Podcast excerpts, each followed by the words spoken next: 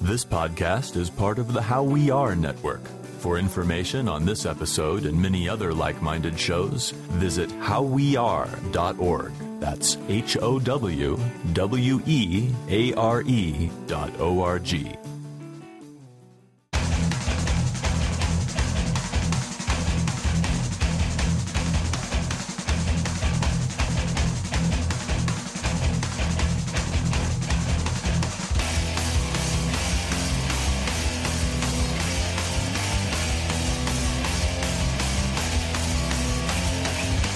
What's up, everybody? Welcome to another episode of 100 Words or Less. I'm your host, Ray Harkins. Welcome. Thank you for joining. We're probably at 100 words already. I've been getting some feedback recently. I want to let you know that you are in for way more than 100 words. Just look at the length of these podcasts. It's well over an hour. It's a sarcastic name. It's just one of those things where you, you hear that in school. In 100 words or less, tell me this. I mean, now it's 140 characters just doesn't have the same ring to it. Anyways, the guest this week is Matt Carter, the keyboardist slash guitarist of Emery, as well as one of the proprietors of badchristian.com. I'll give you all the rundown on that in a minute. Let's get some business stuff out of the way. Propertyofzack.com. Go visit them, hang out in their site, become educated about independent music. They got awesome stuff. Just go there, do it. Review the show, pop on the website of the show, 100 Words Podcast com. Email the show at 100wordspodcast at gmail.com.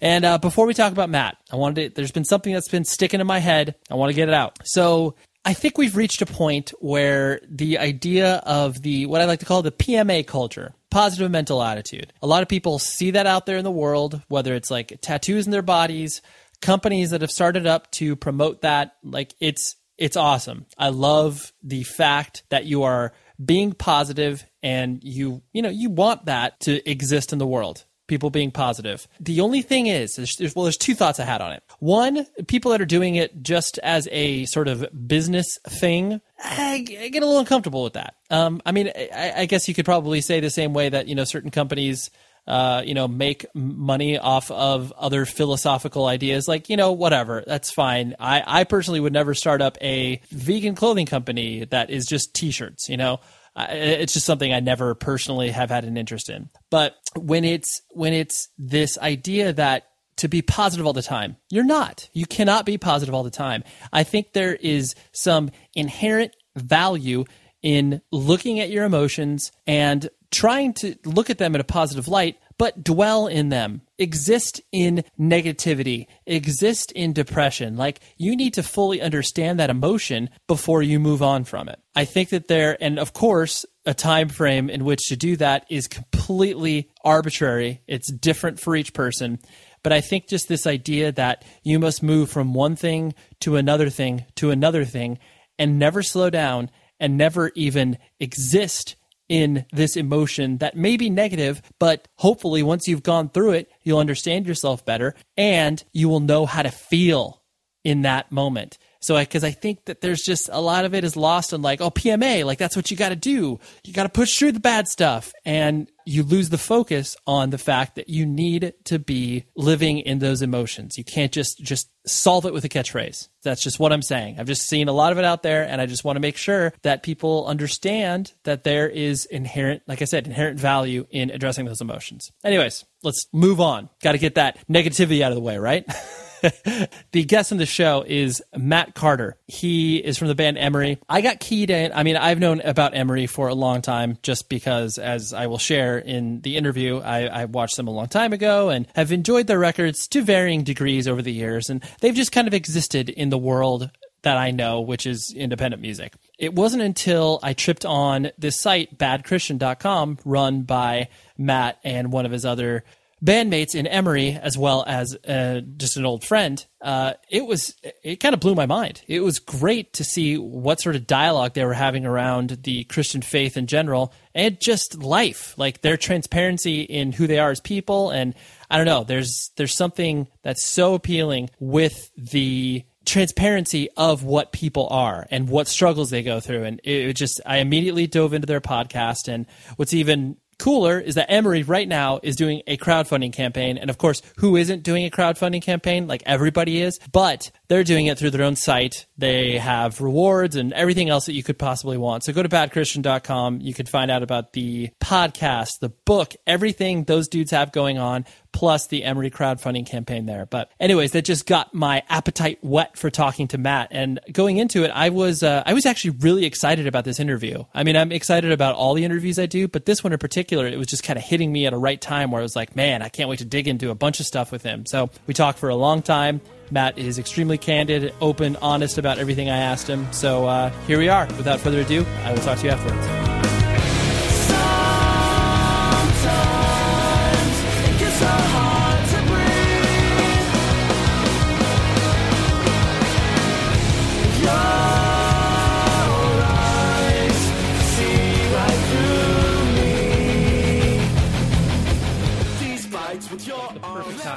across the board me. So, anyways, good, good. That's great. I usually start these things off with just like my own personal entry point to kind of, you know, what you were doing or what mm-hmm. you were doing musically and all that sort of stuff. So I'm going to take you back to, uh, let's see, probably 2004 ish, I want to say. So okay. here, uh, I, I, at the time I was uh, doing a lot of freelance music writing uh, while also working at a record label called Century Media Records.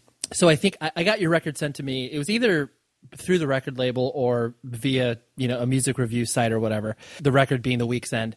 So I listened to it and.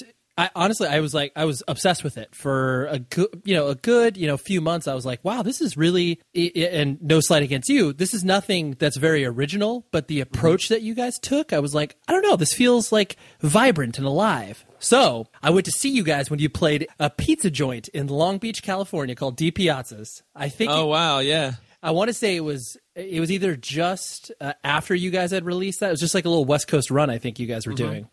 It might uh, have been right before we released it. It was before we released it, I think. Oh no, I think yeah, no, you're right. I think that's right. and it was one of those things where the I mean the venue is terrible, like in and of itself. It's just like a hole in the wall, you know, pizza joint. But watching watching you guys play, was one of those things where it was like you know you had to fit six dudes on a stage that was meant to hold four. Yeah and the the fact that it was like you guys you guys seemed so I guess unprepared like in general. But but the, it was like because of that and because you know the record that i was listening to was you know i mean was honestly pretty polished. It was this like i, I just really enjoyed the experience because it was like you you could tell you guys were working on being a band. Right. There there was there was work that was being done. Do you uh do you remember that time when you guys were trying to figure out how to be a band and how to represent that record live and stuff like that Oh, absolutely. I mean, we've been playing music a long time and even doing these songs a while, but it was like uh, figuring out how to sound good. It, it is hard, and so we've been we we. I feel like we've been playing them the songs a long time, but we really did focus at that time uh, on being just aggressive live and having the show look fun and be engaging. I guess that's what we were focused on and and so musically I know that always suffered. And it's weird because now the later and later it goes on bands wound up being all about the visual and the choreographed and the moves and all this stuff, but at that time when we were doing it it was kind of new to us that you would really be aggressive and move around and that's really what we were just trying to do to stand out at that time. So musically I'm sure it's it suffered for sure. yeah, it was it, you know I because I, I, played in bands for years myself, so it's like anytime I you know watch a band play. Uh, you obviously take all these things into context where it's like, well, yeah, you're not playing through a real sound system and all these other things. But there, like I said, there was something uh, inherently charming about it where I was like, oh, cool. Like I, you know, the record sounds perfect because that's how it's yeah. supposed to sound, but they're not there yet but you could no, still no, no. You, you could still hear where it's like no but they still represented the song as well. So it was one of those things where it just i immediately became endeared to it as opposed to you know because i'm sure you've had that experience where it's like you you get a band's record you listen to it it's like pitch perfect and then you see them live and you're like you're not even 10% of that. Yeah. Well i mean ray i don't know if you've seen us since but i don't know if we're a ton better than that now to tell you the truth That's good. You're still if you if you read any YouTube comments, you can find people that agree with with that with it just like it was back then, ten percent maybe. totally. Yeah, you, you feel like you're very successful if you uh, go higher than ten percent. Yeah. You yourself, because you you were born and raised on the East Coast, like in the South Carolina area, or am I wrong? That's right. Yeah, Toby and Devin and Joel and our original drummer Seth all are from South Carolina, small town, same town. Right. And so tell me about your family structure. Like, you know, I mean, mom and dad, brothers and sisters, and that sort of stuff. Yeah, I was a I'm an uh, older brother and I have a younger sister, and Toby also is an older brother. So that's been a big part of our culture. Is we're kind of dominant people, and we pick on younger people, like the younger members of our band and and other bands on tour. We're a little bit older anyway, and so we've just kind of naturally always been that way. But older brother is a good uh, description. That that's a big part piece of my uh, personality, I think. Right. I like. I like that you immediately went with that identity in regards to the fact that you're just like, you know what, I, I like to pick on people. Like that's kind of yep. that's, that's, that's how you it. show your love. Yes, and I think people typically get that in a loving way. Sometimes they don't, but those are the people that I don't get along with so well. so the first time you try to pull something on them and they react badly, you're like, okay. yeah. If you don't think it's fun to, you know what I mean. If if you can't take yourself not that seriously and get picked on, then I'm not probably going to like you in the long run anyway. So kind of like to feel that out early on in right. a relationship, you know. Let's see how this goes. Okay. Well, looks like looks like I'm not going to really care about you in a year. Yeah, this is an uptight person, so if they're not going to like me, that's that's good to know that up front. It is very good. You got to test the waters. Do you, do you have that sort of uh, you know southern pride that is inherent with uh, a lot of people that are obviously born and raised in that area? Well, you have to be careful what you mean by that. I do. I think there's I... an extreme of southern pride that would make cast me in a pretty negative light, I'm afraid. But no, I do love the South. Uh, I don't have Confederate flags all over my bedroom currently or anything like that. But I do love the South. I do love being from there. I think the foods that it is the best in the world in in the south, southeastern United States, and uh, it's just it's, it's awesome. And I live in Seattle now, and I've been here since 2001. So I just describe it this way: I, I like where I live now, and I this, I enjoy the South a ton. I'm glad I'm, I'm glad to be away from it and miss it as opposed to just always be stuck there in the rural South, which I love. But I'm glad I don't live there, and I love missing it and returning and visiting. So kind of best of both worlds in that sense. Right. Sure. Yeah. You you, you like the the broadened perspective that you have, but it's not exactly. You, you don't feel limited because of the area that you're in. But yeah, I mean, as as you know from traveling and touring around, it's like you know there's such an inherent like you know people are proud to be like where I live in Southern California. People are proud to be from there, but it's a whole different level in the South.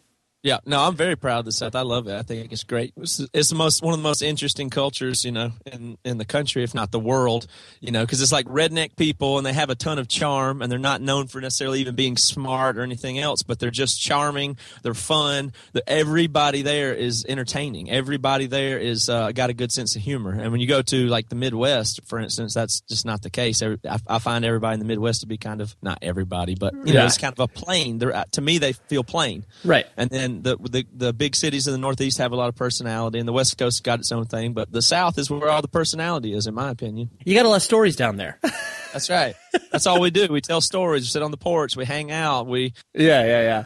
Um, and so, uh, so what did your parents do for a living as you were uh, growing up? Uh, my dad is was a civil engineer, and then was uh, uh, wound up starting and owning a grading and paving business, so like a construction related thing. So they would do heavy equipment, um, uh, earth moving kind of stuff. That's what I was supposed to do. He wanted me to take that business over, and I ultimately declined. That was that that was gonna that was gonna be my next question because usually the uh, especially when you, you enter the idea of family business, uh, that is usually assumed where it's like, okay, well, this is what you're going to do when you grow up. Was that was that always what your dad was obviously trying to groom you to be ready for? Yes, I think so in a way, but at the same time, he that, he was very encouraging and open. I think he had it in his mind that maybe my parents were ultra supportive, so I think they maybe even had it in their mind that I would do something even bigger or better than that um, too. Like they were open to me being a doctor or something even beyond and, and moving up in the whatever that is. But I chose to do more alternative things, you know, as time went on. And so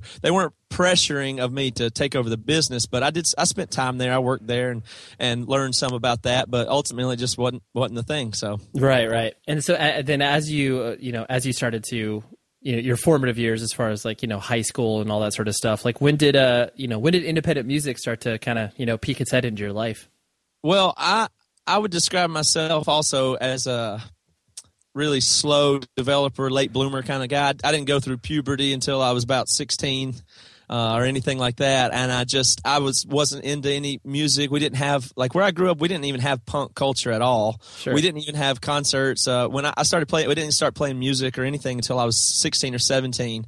I even start playing guitar. And at that time, I didn't know but about two people at our whole school that played guitar. And at the time, there were zero uh, bands. There was nobody in our whole high school that had a band at all. There were not any. Right. And so we started playing Weezer and Green Day covers and stuff in 96 and uh, played a Halloween party and played the songs that like that and uh we, that as far as I know that was the first band ever at our high school and the only one. Right. So um so it was just a very rural culture there and so of course like punk or independent music was that wasn't even something that I heard of like uh at all. Right. So so we didn't get into music and indie music and stuff like that until college when when we were in uh, college together uh, Toby and Devin and I uh, we got into skateboarding and we were like age I don't know 20 mm-hmm. I mean before we even started skateboarding we were 20 years old you know we Right. didn't, we didn't grow up with that stuff. so Right. all that stuff was when introduced in college. Uh, Joey, our uh, we played in a band with then that we do Bad Christian with now. He he had an older brother and was from Charleston, which was a big city. So his brother uh, kind of got him into indie music, and he knew what it was. So when we started college, Joey, our new friend, knew about all this stuff called indie music. I'd never even heard of tooth and nail or i didn't know what indie music or punk music even was and so he back in that time uh, he would order cds out of a lumberjack catalog you remember that Oh, dude, I, I- I worked at an independent record store, and I did so many orders for the store through them. So for Really? sure, yeah, yeah.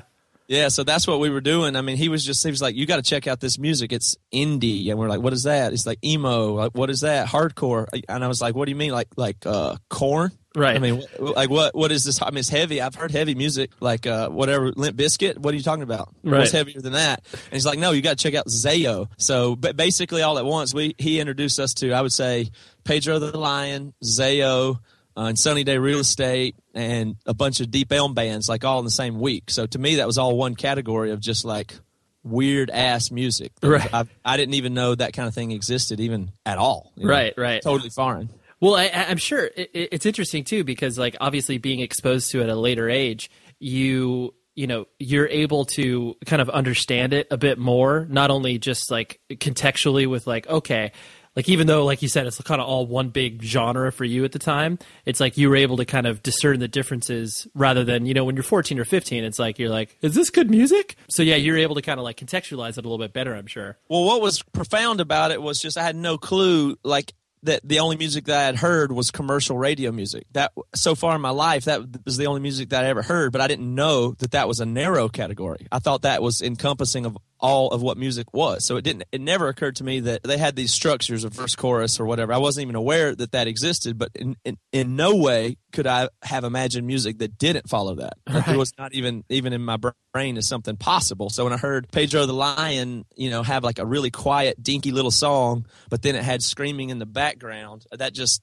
I didn't even understand what that could could be. When I heard Zao for the first time, it sounded like probably what my grandpa thinks our music sounds like, just noise. I didn't even know how to comprehend it. Right. And it was like, and so all that happened for us from that time until we got really into hardcore and emo and all this stuff. It just like turned on all for all three of us, and we just said, "This is this is it." Like, well, what kind of music?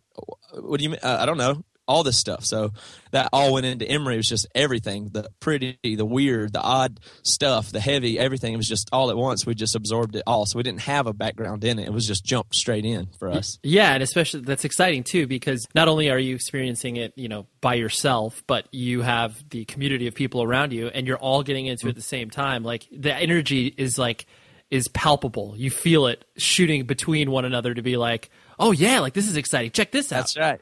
Yeah. But it was crazy because there wasn't a community around. I mean, we were still just a few individuals at a you know small college that was all you know just you know Dave Matthews Band is the only thing popular. Right. our- you know, like that's what everybody else was into. So, country and Dave Matthews and some mainstream rap was all that there was. So we were still really isolated, but we knew a few people, and we could travel into the city and for the first time ever go to see concerts or shows. I mean, back then we just called them concerts. I guess we didn't even have the term shows for us. We didn't know. Right. And so we would go up to we could drive up to Charlotte and see shows like at I don't know if you ever been been there on tour or anything to Tremont. Oh yeah. Uh, Yeah, so we, we would go to Tremont and then and see like Solid State, bands that would come through, and Hopesfall was a local band at that time before they were signed. Yep. Uh, and so that was we saw Hopesfall for the first time, and it was like, what is what in the world? So that stuff was really inspiring to us. But that was the first time we were probably 19, 20 years old, got into skateboarding, and started going to shows for the first time. So there's a lot of people that put out really good music in our scene before before they're 20 years old and we had never even encountered it till that point so. right. You feel it's like you guys are kind of walking into the uh, you know the middle of a movie theater and you guys like That's you know an hour into the movie you guys are like hey what's this? This is pretty cool Yeah, exactly. Yeah, was exactly right. So we're the. I mean, we've always been from the get go the oldest people around. So even as a new band, we were the oldest new band. We were, you know, the same age as all the old legacy bands. And so, and then today to still be a band. I mean, we're. I don't know. We're going to be playing shows and we'll be forty pretty soon. right right which is I, i'm sure i'm sure in some respects is cool because obviously you you have a little more life experience in Yeah. you don't know you, you know you, you don't have to make those horrible mistakes you make when you start touring when you're 16 or whatever um, Yeah. you can at least have that experience to hopefully help temper the uh, the the the you know being young and dumb stuff Yeah, I mean we're, but we're. I mean we're old and dumb. We still have to start there, which is even worse in a lot of ways. yeah that's true you're you're just continually behind the curve that's where you're at right now that's exactly. I told you that's what I said. I always describe my life that way, uh, from just going through puberty late and being small to getting into music late. And I just, I think my whole. I got married not until I was about 30 i just had my first baby i'm 34 now and i just do everything late and I, that's okay i just i get i think i do everything well that i really get into but it takes me a long time to get up to speed and then i feel like i have a good grip on those things so Right. that's just kind of my theme of my life so far yeah well yeah stick with it it's been working for you so far maybe i'll dilate too that would be cool Yeah, that'd be cool. You're like, yo, I'm 120. Yeah, I, I, I'm about ready to check out now, I guess.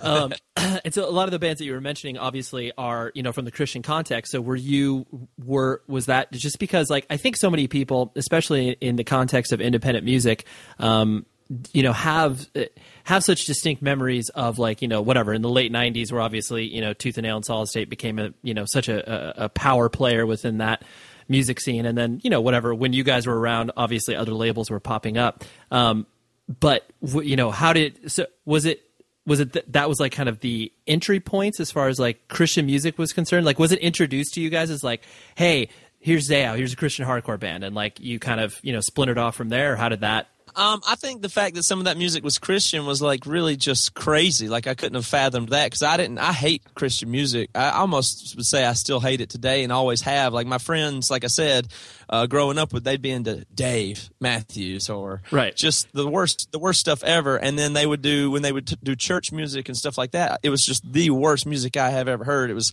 everything to me, and I associated them as the same, like just acoustic flip flops, capos uh, just stuff like that. And I just thought this is so dumb. Everything is so cheesy.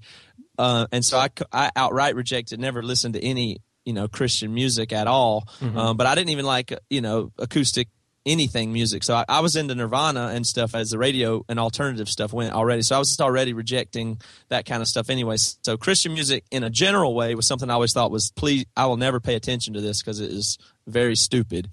And then when I heard people say that this band Zao or this band, people at that time would say every band was Christian. That I don't know if they really were. Probably not. Sunny Day Real Estate and Hopesfall isn't Yeah. a Christian band, but they kind of were tagged with that at they that had time. yeah you know no that, I, I, i'm sorry to interrupt you but that's such an important point because i think it's like there was definitely a moment where it was like if a band exhibited like a christian overtone in their lyrics or their visuals it was like oh yeah they're a christian band and it's like well Yeah. Eh, but not- that but, but that was so new at that time that that could even be a thing. And i think that contributed to me to thinking how crazy it was. Like how could you do this make music that weird scream be christian it was just like everything was so chaotic. So even the christian belief wasn't something that made it cool or safe for me but it just added to the the head spin of like this is doesn't make sense that all, it could be all these things at once. And that was what was really exciting about it. so it did, i didn't care if any music was christian or not. That was just one more thing. Like you could be a vegan band. I was like how could you be a vegan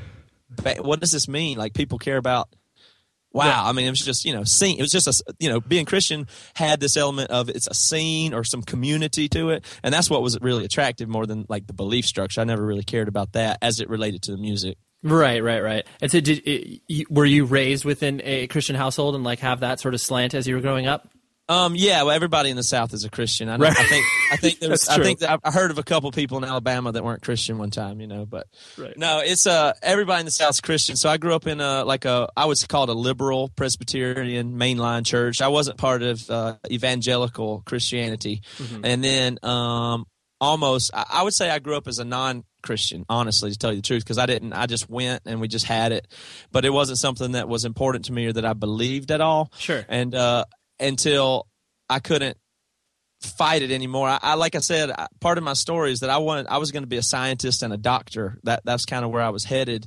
uh, in life, and so I was pretty much anti like the emotional and fruity part of of religion in general. And I, this will sound really cheesy, I know, but there uh, I was totally intent on figuring out and learning enough to not believe in God eventually because it sounded like horseshit that what people would ever believe in that stuff Sure. and uh and I just knew as soon as I could learn enough about science or the world, then I'd be, be you know, I wouldn't have to worry about that anymore because clearly the people that that subscribe to it are, are, are not not so smart, and I thought that I was smart.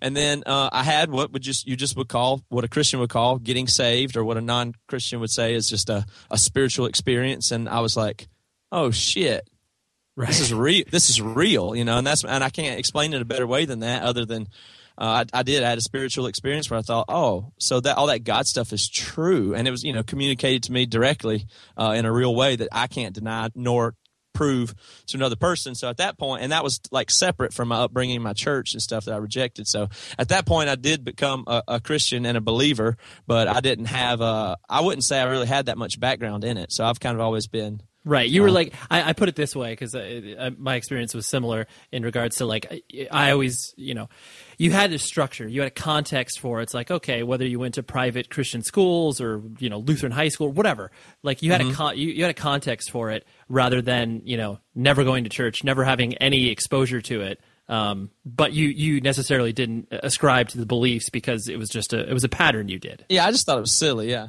Yeah. Yeah.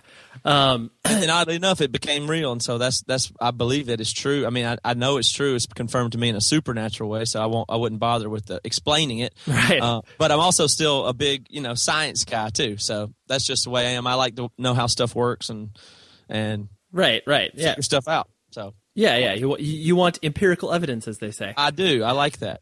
I just like knowing how stuff works, and music's the same way for me. I just I'm not the the pure creative like express myself guy. I really understand music. I study it. I pay attention to it. I analyze it, and I I just love how it works. It's so creative. Um, but it's still so understandable and digestible to me. I like putting it together and composing and arranging, and that's just that's that's really how I got into music was just kind of studying it as a interest, a scientific style interest, I would say. yeah, yeah. you're you're interested in the nuts and bolts of of right. of creating something rather than like the oh I've got this feeling I need to get out of my heart. Hmm exactly. I don't have that at all. I don't have that at all. well, no, I mean it's well, it's good. It's good you can be honest with that because I think that the I mean there's obviously a need for people such as yourself combined with other people that have like you couldn't be in a band with four other dudes that have that same uh, that same mentality because it would probably it would sound very cold and sterile. Well, like well, Toby's the opposite of that, and Toby and I are very complementary. So that's what that's why our relationship works good, and we're able to achieve a lot. Because we have almost none of the same like real mentalities or skills as far as they do. So they really work out as a complementary thing. So he likes to understand nothing and do whatever he feels like. Right. And then I, I support that really well in a in a different way. So it works out pretty good. Yeah, no, that's awesome. And so, as you you know, as as you're going through high school and college, like you mentioned, um, you know, once you started to uh, you know become immersed in this music and stuff like that, and then once you, I'm sure, once you started to uh, start to communicate to your parents that you know the plan that was being set out as far as you know family business and you know scientist, doctor, all that sort of stuff, like how did they start to react to this weird stuff that you started to get into? Well, like I said, they're really supportive, so that made it interesting because they they supported the silly stuff because they thought it was silly, and then at the point when we told them, "All right, I just finished college. We all finished college, and we're going to move to Seattle and, and start a band," uh, and that's that. And you know that, like they didn't oppose that, but they laughed at it. They didn't they didn't believe that was even true. Like they, you know, everybody we told we we had girlfriends and we told our families and everybody and mo- almost everybody told us no, no, you you won't do that. Like Yeah. we said, me, Toby, and Devin and Joey and Joel, we're gonna we're just gonna move to Seattle at the end of the summer and like start a band. And they just said, no, you won't. That's Right. stupid. My dad said, uh, well, son, you're not gonna do that. He said, you, one of y'all will back out, then the other one will back out, and that won't ever happen. Mhm. So that that was the attitude they had, and then it just it came that time to, to get up and go, and we pulled out of the driveway, and that was it. was there it sounds like there there was probably elements in your guys' head of calling everybody's bluff as well of I like guess. I mean, I just we were just kind of focused. Like like I said, it was it was fast. It just happened. We said we're going to do it, and we didn't. We're we're kind of gamblers by nature, and I mean, we didn't have. I mean, it was already in my head that I didn't want to do this business, and I was on the music train, and I didn't. I just didn't. We didn't look back. I guess, it, and it kind of fed into each other. You know, once if you have a bunch of people and they're all focused in one direction, there's nobody to bring it down to reality. Because the reality was we weren't that good. We didn't have any plan. Uh, it was every possible odds were against us. I mean, we didn't have even our music yet. We had our band name and we had practiced and jammed a few times, and that was it. And we just said we're going to move across the country. We saved three hundred dollars each, and uh, we left. That was it. it's uh, like I, I just find it so funny because it's like you you hear that sort of you know uh, that mentality in regards to like yeah I'm gonna come I'm gonna come to LA and be an actor or actress and it's like like that that obviously happens on an individual level but for all of you to agree to do this where it's just like like real like that still happens I guess people do that I don't understand it. I wouldn't recommend that anybody else did it, nor would I believe anybody else if they said they were going to do it. But I think we just had this collective ignorance uh, that somehow there was no reality to it, and we just we just did it, and it also did work out. I don't know what I don't I can't really explain how how that how that happened because it it, it doesn't make a ton of sense. right. It's was it because like you said you had you had no uh you you didn't have songs you didn't have anything by the time No. you moved to Seattle and none of us had ever been to Seattle or knew even one person there. I mean, we had nothing. It was nothing. It was just we're just going to do it. So we, I mean, we did tell ourselves like, well, this is crazy. We could do it. We could move home in six months, and you know, we had all that, right some thoughts of that, but it just we just never did. right right I'm in Seattle today. That's you know we and the the, the craziest part about that, and I don't have to go into this whole nother story because you can just get bogged down in it. But the, we we left. We just said we figured out what time we were going to leave and what day and what would be our route that we were going to take to get out there. We said, all right, well, let's leave on. Uh, it was 2001. It was we said we were going to leave on September the uh, 15th, and uh, something happened weird and Toby's like, hey, you know what? I don't have this after all. Let's go ahead and leave earlier. So we said, all right, we'll leave at 7 a.m. on September 11th. So we left our we left at uh, about 6:30 in the morning, September 11th, 2001, and drove uh, right out of our, my parents' driveway. wow it just like it, well we we don't we don't know what's happening right now yeah, we had no, we didn't know about you know 9/11 at all. We we we were uh, in North Carolina before when it happened, so we we were an hour from the house when 9/11 occurred on our trip to Seattle.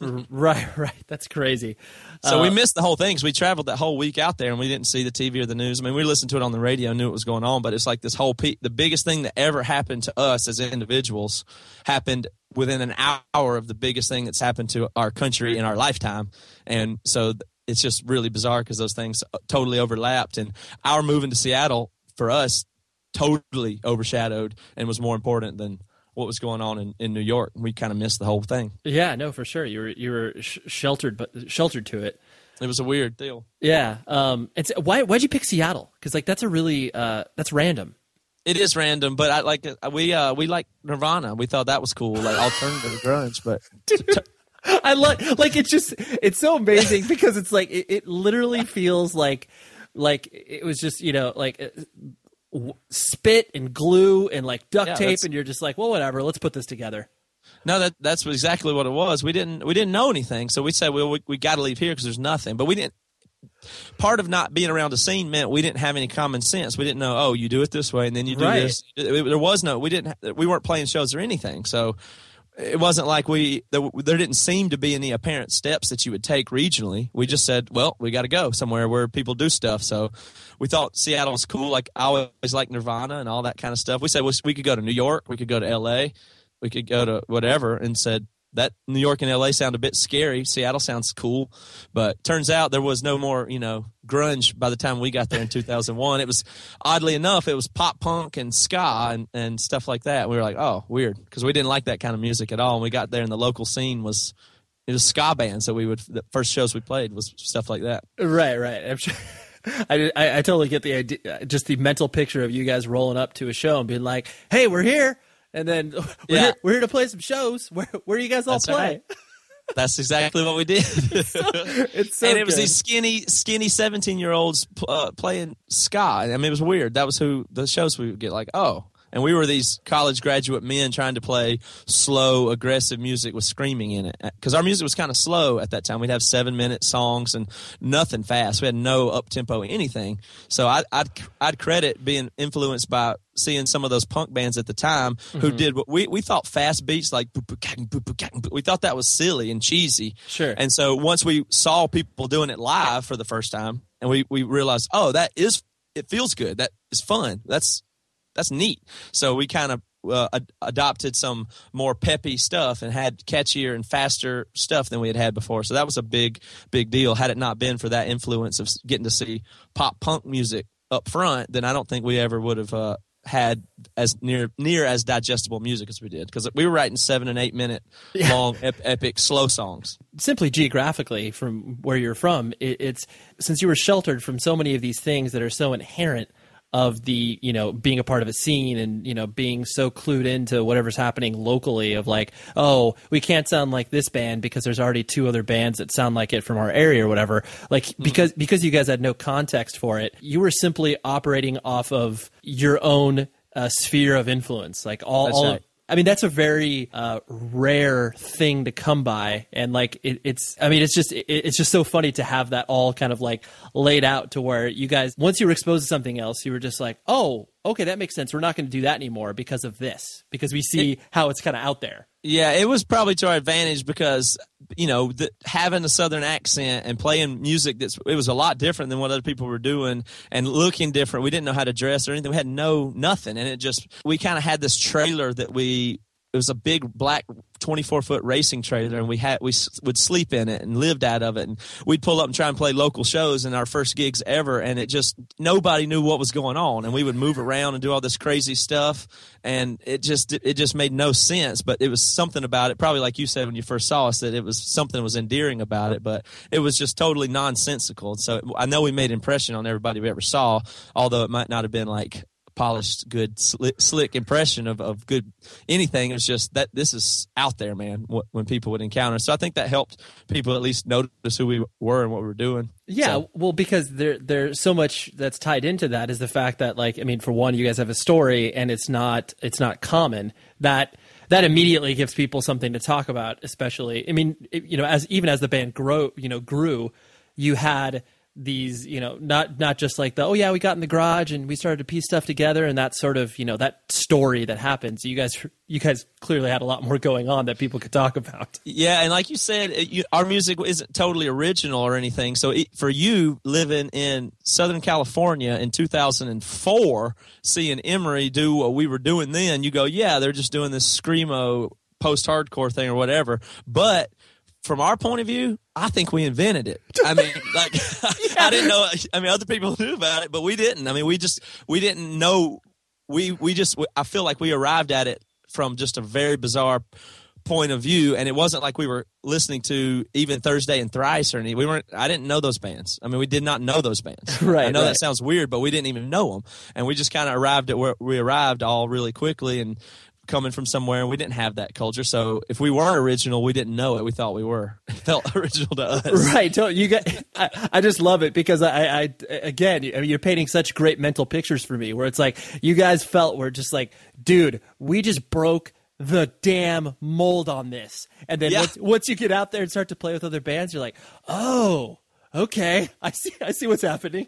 but I guess that's how that goes. We were just a little more isolated. I mean, I think people, everything's not a direct influence of somebody else. I think a lot of people were arriving at the same conclusions for similar reasons that, oh, you can break the rules. You don't have to do this. You can even scream. You could, but you could do pretty stuff and it doesn't make you a pussy. I mean, you can do, you know, people realizing all at the same time for the same types of thoughts, all probably all across the at least country, you know. So Yeah. that's that's neat. And so it was just really lucky for us because when we were started doing our music and we would try to write songs and do stuff in South Carolina, it, it is unbelievable how much people hated it because they they would say, "Oh, you, you like if Toby would get a guitar and sing something." A little bit, they'd be like, "This is so good, I like it." And then we would play loud, and they didn't like it because it was noisy. And then they thought it was okay, but then if we would scream, it was just so utterly offensive to any of our friends or families or anybody that could ever see it. They just were so upset that we would scream like these 20 year old girls where we were in 2000 and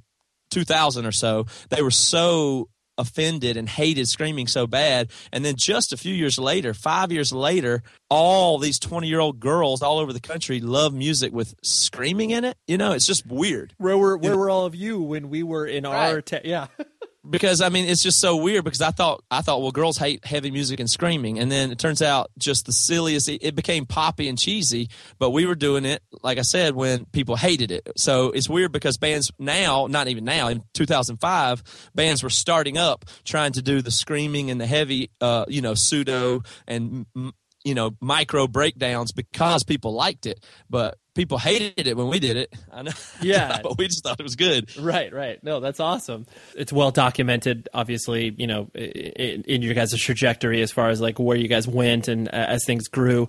You know, when for you yourself, when did you start to when did it start to become real where it's like this is this is a thing. This is like people are paying attention to what we're doing. Um, e- either on like, you know, a, a smaller level or on a large level where it's like, you know, you were you were playing Warped Tour and being like this is weird. I didn't believe this to happen. No, it was it was it was pretty much all at once. So we were having a hard time.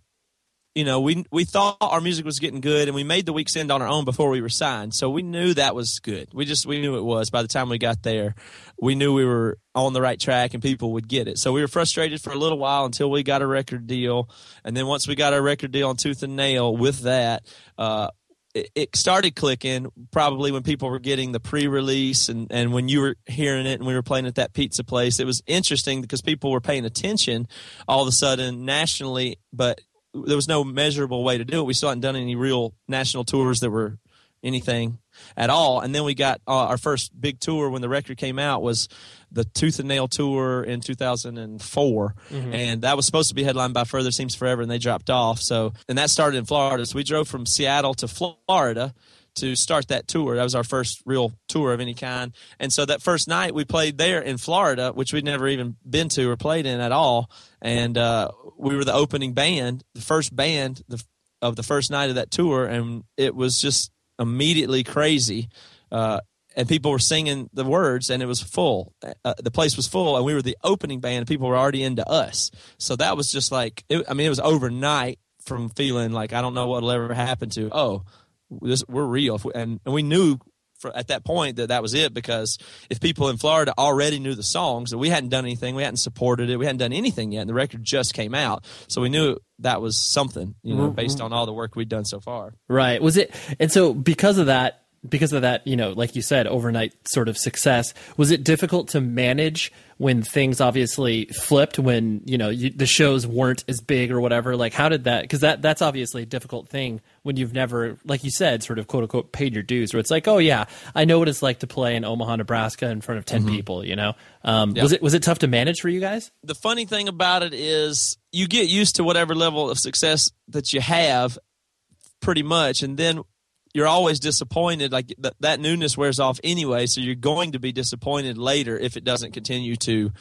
uh, grow. So i would say it's like a, a measure of acceleration. Like the growth big growth fast always feels good.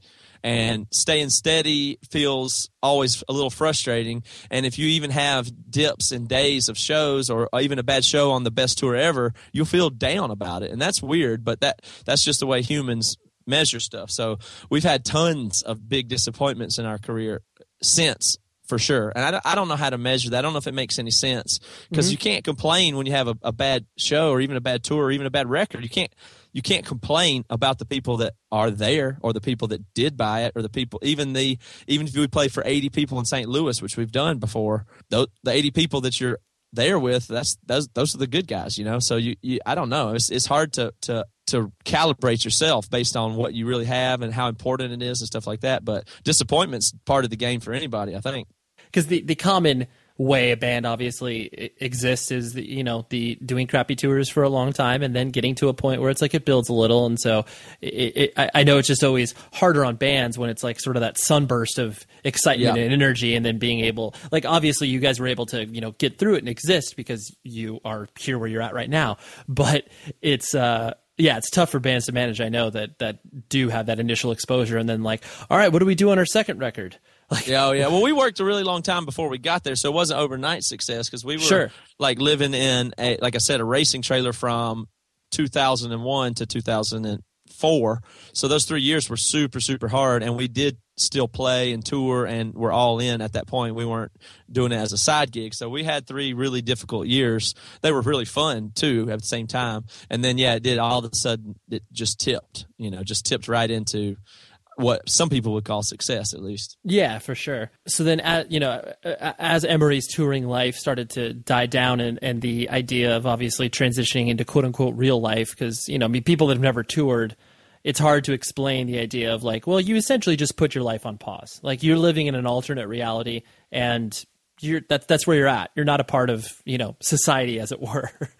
so uh, you know, as the, as the touring life started to slow down, was it difficult for you to kind of transition into the fact that like, oh, I, am going to be in one place now for a little bit? Um, how did that all sit with you? Well, we pl- we've been touring still for a long time, and we slowed down gradually, which is kind of cool. Mm-hmm. And uh, to tell you the truth, I'm still fighting it, trying to. Fit, I still don't live a normal life or, or, or anything as it is, so I don't it's it's been hard, but for us, it's always come along with new things that we wanted to do, like having family and kids and things like that. So it's not been, it's not like our band just declined and fell off and we had to stop. That's we.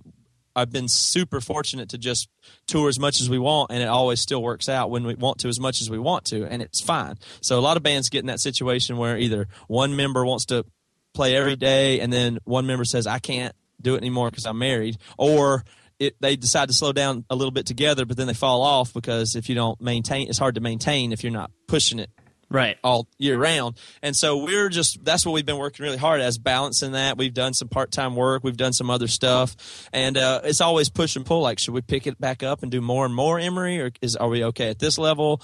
You know, are we going to fall off? So it's been push and pull, but it's it's been pretty active the whole time. The transitions have been active. That like uh we've controlled them. I would say, which yeah. is nice. That's the like no bands get to do that. They're always forcing these tough situations, but we've been able to control our push and pull of how much we want to work, which is extremely rare. It is a rare occurrence to have that happen, and especially like you said, you've been very deliberate about uh, you know how the you know the band's legacy continues because it's like you know I, I would I don't think people would look at you know where where Emery is today and um, you know it doesn't feel for lack of a better term desperate um, right. You know, because it's like there there are bands that you see out there that exist where it's just like they're uh, solely acting off of like, dude, guys, remember that record we put out like 15 years ago? Like it's yeah. still good, right? Like, don't yeah. you love that? And like, yeah, the legacy isn't. Uh, you know, I, I, presume it's an active consideration on you guys not to oh, tarnish that legacy. We're lucky for a lot of reasons, but that's one of them. Is a bunch of people that like us. They just tell younger people, or you know, I think a lot of people that like us are just have I don't know if they have younger siblings or a ton of them turn out to be youth group, group leaders and they tell their youth group or what. I don't know, but right. it's a, uh, it's been with the, the, the age of the fans kind of stays similar. Like it's still 19 to 22 year olds still like our music. And we still have, thir- now we have 32 year old fans as well that have been there for 10 years. So it's bizarre, but, uh, we're, obviously really really really thankful yeah. for it. And i don't i don't know about legacy. Like i guess that's important. And i'm i'm glad you noted that way because sometimes i feel like well should would it, the noble thing be hang it up? But i don't think so because i like it and people seem how many people have to how many people have to be into it to justify it yeah. uh, the new going forward. So i don't i don't know. I think we just i think if we do it at a I'm not saying I'm band dude for life and I'll tour no matter what and that's it. Like uh, we're family men, but we also get to make music. So as long as we can present that in an authentic way, I hope people will still, even if we tour once a year for two weeks and put out a record every two years, as long as we present that as what it is, I think people I hope people can respect that and not see that as like shitty somehow. Yeah, no, I, I think you hit on a key point there, where it's like the the when it feels desperate. I think it's when it's like immediately apparent that the members of whatever band are, are, are uh, grasping at straws that they literally don't have anything else to go on. Yeah. That, they, that that's when it feels Yeah, I like, think you're right about that. yeah that's when it feels like inauthentic and you're just like yo you're just doing this because you literally like there's nothing else like you are going to work at you know whatever a grocery store you, you're going to do some sort of job that is meant for you know ostensibly a teenage person and that's like that's it that's all you got so yeah it doesn't feel like that for you guys Yeah, I think I think that's probably true. I was listening to your episode with Pryor. I thought that was awesome the way he talks about. He, like he, he said he hates touring, and then he has to qualify. Well, I don't hate touring, but I'm trying to find out other stuff to do. And said he's not qualified to do anything other than music, but yet music business qualifies you for so much. I mean that that's exactly. I mean, yeah we, we don't hate touring. We love it. I think he's probably. What was he saying? He got married like and had kids right at the beginning of the Get Up Kids when they uh, were going on, huh? yeah totally yeah it was much it, i mean i think it was like yeah right around like their you know the four minute mile full length so yeah, Yeah. They, they were he was in it But a lot of those things he said resonate, except for that one. Like you could tell he had some contentious relationship with both his band and touring from the whole oh, time. Oh, yeah. For us, it's just been like a slow transition. But all the stuff he was saying, I thought was just really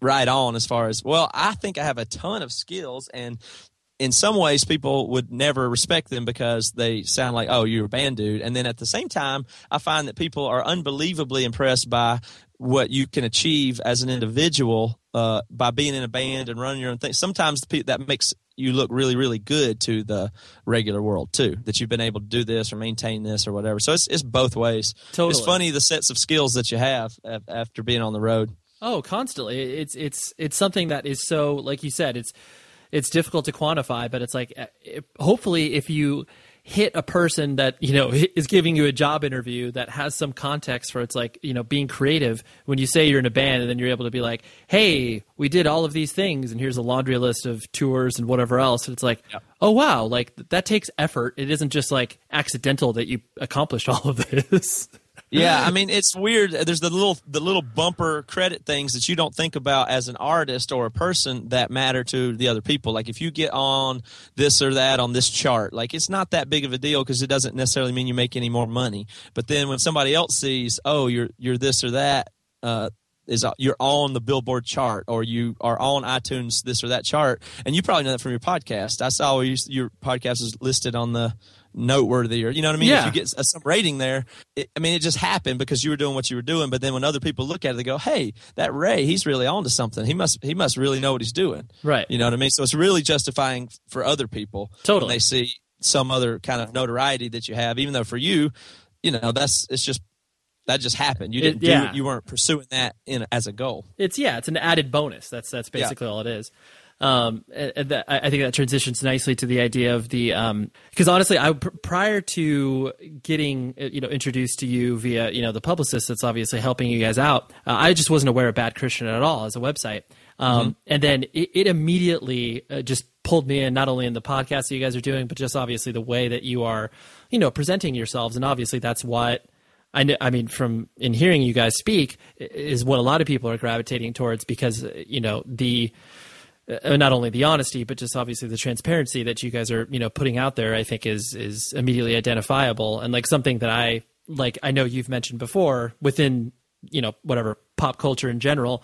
People are gravitating towards honest things. Like you look at, um, you know, one of the most popular stand-up comedians around, like Louis C.K., and it's like people love him because of the fact that it has taken him 30 years to become the person that he is, you know? Yeah. And, you know, I think in many respects, does it feel like obviously what you guys are doing with this is kind of like, oh, I feel like we've grown into our own and now we're able to express ourselves in that manner? Yes, it's it's hard to express yourself, uh, especially verbally. Like it, it's scary, you know, especially talking on stage. But some of those things are are really doing interviews and meeting people every night. You get you can get tongue tied really easy and say stupid stuff. But we have a lot of practice at, at that, as well as experience with just broad experiences in life that made us who- we are now. So we can kind of just do what we do, and it's it, it can be entertaining and enjoyable. Like a 55 year old man in the South, he can sit and tell stories and entertain you all day long. It's because of all the time he worked in, on the farm or was, you know, went overseas and ha- was at war or having kids. You know, you just those experiences translate into a broad set of experience and then you can communicate. And if you're comfortable with yourself, then that's all that's all it really takes to be make other people comfortable. And that's what a good podcaster does or louis ck in his comedy. He just he could say anything but it's because he's comfortable and inviting in himself that it's not like he's just saying something obnoxious. That's right. Or yeah he's like saying something to provoke a reaction where it's like because that's mm-hmm. anybody at any age can do that. Like you know how to press a button right. but it's like if you're able to press the button and hopefully quantify it with some either life experience or some context for why you're trying to press that button that is what actually shows signs of maturity as opposed to just like, well, fuck you, and yeah, that's and, it. yeah, and and what good news that is that people are have are so dialed into that pulse. I just love I just love that so much because you know I'd say in 2001 and back then indie labels had this vibe about them that were just this is real, this is it, you know, and and then it, there was back then there was still a lot of barriers to the market and stuff. So you, had advertising, and it was even you know things like lumberjack, and then the internet, and then MP3.com, mm-hmm. and then then there was times there where people wanted to find out the new Tooth and Nail band or Deep Elm band, and banner ads at that time were still even kind of cool. Like you just see a banner or go to a news site, and it's so funny that, that in the last ten years it's turned into, dude, do not market to me. Period. Yeah. Like now we're almost like a post marketing thing now. And so you really can't do anything other than be real. And how cool is that? That that that just being real and not overly trying and overly marketing now works. That's that's great news for yeah. somebody like me. Yeah, in the creative, yeah, people that are being creative like can feel free to that's right. Express themselves in authentic manner as opposed to you know putting up a, a character of oneself. And yeah, it's definitely right. and that's obviously exemplified in you know what you guys are doing with Bad Christian. And that's why I think you know people people of all walks of life, whether they are religious themselves or whether they you know could care less about religion, there's there's value that can be kind of pulled out in the messaging that you guys are putting across. Yeah, I hope so. I mean, we we are. It's just we've always lived in some kind of tension. Are you a Christian band? Are you not? Or what is this going on? So we were always just trying to do a band just because we like music and entertainment. Now the other stuff's true and it's part of who we are. And Bad Christian is kind of similar, even though it's even more focused on on Jesus and Christianity. It's still we're just going to keep a focus on entertainment, and we're still going to keep that focus. And just because we want to approach it from a different angle, I mean, there's a million churches and preachers and communicators and teachers, and they're awesome. That's what they're all their experiences in, and their lives are probably a lot better than ours, and they know a lot more than we do. And we support them. Let them do their thing. Write the book, teach the thing, preach the sermon, right. and we're gonna do we're gonna do something else that we think is useful and productive and helpful. So, something that I, I know that you guys like in mentioning the you know like are you guys a Christian band like that sort of stuff. Something that I know is. Uh, it's just so perplexing about the you know the Christian music industry, as it were. Like I'll uh, I'll, I'll, cite a random example. So it's like the, the band that I played in. We played a show at Chain Reaction with uh, I'm fairly certain was a label mate uh, at one point. There's a band called Born Blind, like a hardcore band from San uh-huh. Diego. Anyways, so they were they were headlining the show. My band was not a Christian band at all. Um, I, I myself am, but no one else in the band was. So that you know that wasn't an agenda. Having more than one person come up to me because I was the guy that also sold the merch in in my band. So it's like I would mm-hmm. sing and then I would run back and sell merch. Having a person come up to me and be like, "Hey, so uh, can I can I read the lyrics?" And it was like I'd never been asked that question before, and it was like, mm-hmm. uh, "Yeah," and then like you know, uh, and then asking without straight up asking, "Are you Christian?" Like, you know, "Are you saved?" Like having these like veiled questions of like, I just was so put back by it, where it was like, "Oh, so you wouldn't find legitimacy in what I'm doing if you know if I mean I understand it's like." If we were obviously painting pentagrams on stage and stuff like that, I would get why a person would be a little leery about that. But I just found so many of these instances of like, the the Christian music scene obviously cornered themselves off to not be exposed to any culture besides what was you know ordained by their you know their their group of friends or whatever is uh, uh, considered approved. And I'm sure you have a million and one stories based around that fact. Oh yeah, it's just people. I don't know. I guess people want to label stuff and have it in in categories so they can it just feels to me like people want to own something or be in control of it and approve it and then not have to think about it. Like once you could put something in a category, then you can move past it or something and not have to be responsible for who you are and what you think about it and and you know taking it carefully. So it's just I don't I don't know why people get so bent out of shape about about stuff like that. And Christians are bad, but so are, like I said, so are vegans and other people. They just, yeah. I don't know. Everybody just wants to be on teams real bad, and I don't care about teams. I don't think that's the way it, it, it works. But people really, really want to be sided up and on te- politically. So everything's the same way. I don't know why people want to act that way. I really don't get it. Yeah, no, it's it's it's frustrating when it's like you know you're you're walling yourself off from an experience and a potential person that could right just be awesome for you. yeah, just so that you can say we're on the same team or we're not.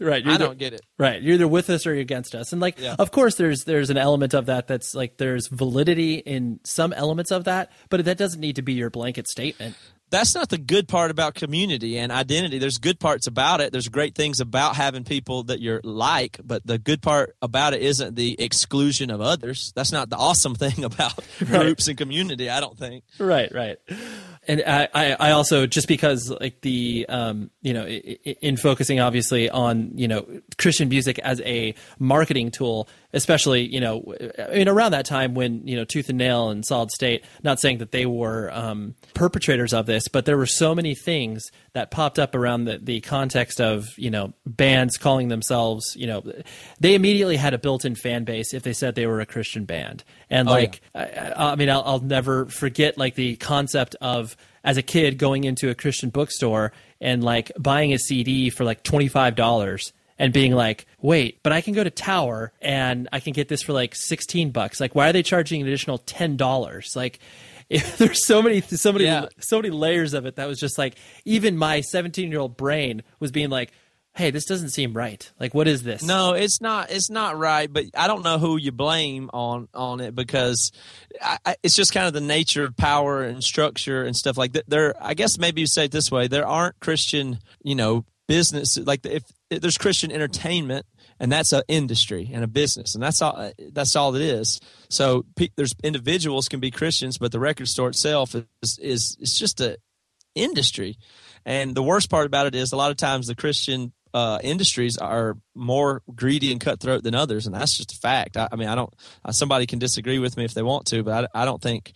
You know, my experience, especially in Christian music, is the more Christian a, a label or management company or booking agency is, the w- less ethical and more greedy they are. That, that's a fact uh, to me. yeah. I, am sorry. I, maybe that shouldn't be true, but I find it to be true. No, it's well, yeah. What's the saying? You know, absolute power corrupts absolutely. Like the yeah, yeah, I, and that just flows through to people. I mean, co- companies and profits and margins have their own thing, but it's it's just it's easier to exploit Christians, and then the people are the same. So the owner or the general manager of something, they're the same. They're the same in Christian and non-Christian businesses. Only the Christian clientele is easier to exploit. Yeah. So so there there you go. That's all you need to know. People yeah. are the same. No, for sure. Uh, there's two more things I want to hit on before I let you go. Was the um, you know you work at Mars Hill up in Seattle, correct?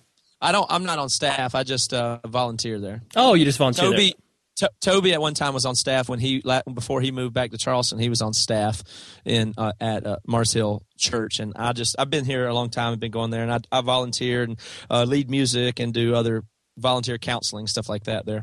Got it, got it, got it. Because I mean that that that church in of itself is very um, obviously it's revolutionary in the way that they treat a lot of their things from like starting a record label and all this other stuff. Um, has has it been interesting for you to attend that church and watch it grow over the past you know whatever five to six years and see kind of where it's at now? Oh yeah, I mean it's just I guess it's like a lot of things too where it just grows and it changes and you know things change and then like when Mars Hill started it was super punk rock and all about music and stuff like that and now it does it's it's just different. It's it's larger, and so it has to change too. So it, it is very interesting, and I don't know. I don't like uh, making a big deal about church and different churches or specific churches overall. Like it's a church that I love and support and have been going to a long time. Sure. And I do want I do want to resist the t- same same as we were talking about with uh, just people wanting to be in Christian bands. Christians even want to make their church good churches and bad churches, and then against each other, which is nuts. Right. So I don't want to do that about my church or anybody else's church, but I do love, I think my church is great. And uh, it's been a really big part of, of my life for sure. And it's also been fun because it's changed so much and it's grown so much and they've done and implemented so many different things that were kind of revolutionary. So I've always been attracted to that. I think of it like at least when it started, it was very alternative to mainstream, and now it's a lot more like a mainstream kind of church Right. probably but uh i like i have enjoyed being a part of it because it also started small and then did all kind of revolutionary ideas and did whatever they felt like and broke a bunch of rules and then that you know that's always attractive to me And the the last thing I wanted to hit on was just because we, you know, everybody has the ability to share so much of their self and sh- share so much of their lives, obviously online and with other, you know, strangers essentially. Um, you know, and because of the, you know, all the different avenues in which you are putting yourself out there, from you know the website to the podcast to the book to, uh, you know, the band. Do you do you constantly have to kind of you know check yourself to be like, okay, there has to be elements of my life that are obviously like private, or is that something that all kind of just like blends into one another just because you have so many different avenues in which to express yourself? Well, I my my goal is to not have much of a private life. I wish I could talk about more stuff, and I wish everybody could be more open and less private. I never have been a big fan of privacy. I know that sounds silly, but I just don't. I'm not a big fan. I don't care about privacy really. I have to respect other people. Like I, I want to. I would love to talk more about. I want everybody to talk more about their family. Like I like it when other people talk about the struggle with their parental relationship, and mm-hmm. so that that's a great topic to talk about. You have to. You know, be careful not to hurt your mom's feelings too bad or your wife's or whatever. But I like it when people do that. So I, to me, it's not that big of a deal, but I want to respect other people. But I wish everybody would just loosen up. That's what I think. So if we, if I overshare about my life or go into that a little bit or do stuff overly, then I'm kind of willing to take the hit on it to some degree because I hope that that would inspire other people to do that on a, on the small. Everybody doesn't need to have a podcast and talk about their uh, sexual struggles. Right. Everybody doesn't have to do that, but you know what? I'll do it, and then maybe somebody else will with their 15 friends, and that'll be good for them. You know, so everybody doesn't have to pr- broadcast to 10,000 people, but it, you know, I think everybody should open up more than they do currently with 10 and 20 and 100 people. So Yeah. if we can inspire that by being a little bit foolish, that's okay with me. do you uh, do you worry about just because obviously with the transparency and openness there's uh, uh, not only just like your own selfish personal fallout but obviously it's like stories you share that you know involve other people the you know potential repercussions on like your wife being bummed or your mom or dad being bummed like you know d is that is that something you've had to struggle with or is that Nah, something it, hasn't been bad yet, and it could, it could. I mean, that could happen. yeah But you're like there's a potential for that there's definitely the potential for that. But I think my fa- my family's pretty. My mom gets her feelings hurt pretty easily, but I don't have any really huge secrets about her or anything. So I, I anticipate she'll get her feelings hurt from time to time.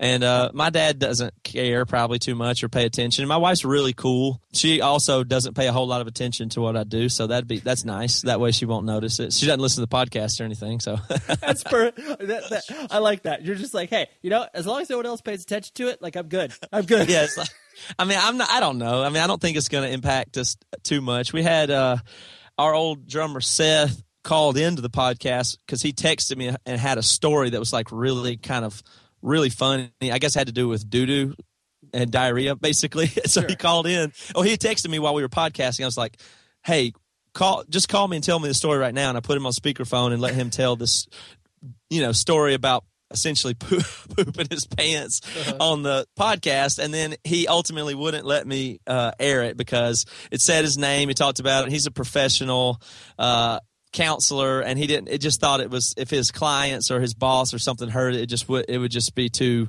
damaging it but might- it was really funny it was made for a really funny story on the podcast but so we you know we had to cut that so i'm, I'm bummed about that That's, but i want to do more stuff like that sure, sure. Yeah, it's like you. There, I think there's an element of pushback in regards to uh, bad taste and professional. Yeah. If you impact a person, like this may get you fired. I may not want to put that out there. But the whole idea for our podcast is if you were hanging out with your dude friends on a camping trip that you do once a year, you say a ton of distasteful things and it would be fine. And that it was that's just the environment that that would be. And so the podcast is interesting because anybody can choose to listen to it or not. So we want to create a space that feels like the way we would talk. I would say I'd say that it would be about like we'd talk on the tour bus. It's a bit more well, it's it's still considerably more protected than we would talk on the tour bus, but it's closer to that. And that's what the environment we want to create. So we just it's just like if other people could kind of listen in and join us at that. So if I wouldn't talk that way if I was at a funeral, right? So this is just the way I talk to my friend Toby and Joey and our friends when they call in and people we hang out with. And you have to understand that's what we're doing when you listen. So if that's uncomfortable or too rough of an environment for you, then don't don't listen, but don't act like that's not. Everybody has that level of uh, people that are comfortable talking that way around. Just because you have a microphone doesn't mean now you have to become formal yeah. all of a sudden. Oh, for know? sure. Yeah, there's definitely that element of like, oh, this is serious now. Let's lo- let's lock into this. Yeah, and that's what makes for really boring, you know, podcasts and broadcasts is when it's just super safe. That's not fun. Nobody's going to listen to that, or I don't. I wouldn't want to. Right, right. Yeah, especially the the regurgitation of information that is pretty easily accessible in Wikipedia. Like, don't yeah, do, oh, don't, don't do that. and, and Christianity's the worst at that. So, like I said, even if we push farther and uh, go over the line of taste, that's okay. I mean, somebody's got to do it, right? Right, right. Yeah, yeah. Why can't it be you guys? well, I really appreciate you hanging out and uh, and doing this chat. There we go. There was Matt. I think it's the southern accent. I don't know what it is, but talking to people with southern accents is always so it's it's fun. It just kind of puts you in that relaxed mood. Like, hey man, we're just we're just hanging out. And like you can even hear in the interview, I try to mimic a southern accent and fail miserably on more than one occasion. So you know, I guess it's just not cut out for me. So I, I should never live in the South or try to adopt a southern accent. And uh, I shouldn't try to audition for Saturday Night Live as a southern accent. So there's a lot of things I can't do. Anyways, visit propertyofzack.com, 100wordspodcast.com. The producer, that's right, I said producer. He got a he got a raise. He also got a uh, a promotion. Tom Richfield, great dude. He's the producer. Got it? Okay. And uh, let's talk about some future guests. All right? Yeah. So I have Brittany from Pity Sex. She's going to be on an upcoming episode, and uh, Rob Moran from Unbroken will also be on a future episode. Just some fun, fun people that I have coming up, and even more fun people that I have even deeper into the future. I got like almost two months worth of shows booked out and planned, and guests scheduled, and all that other fun stuff. Until next week, be safe, everybody.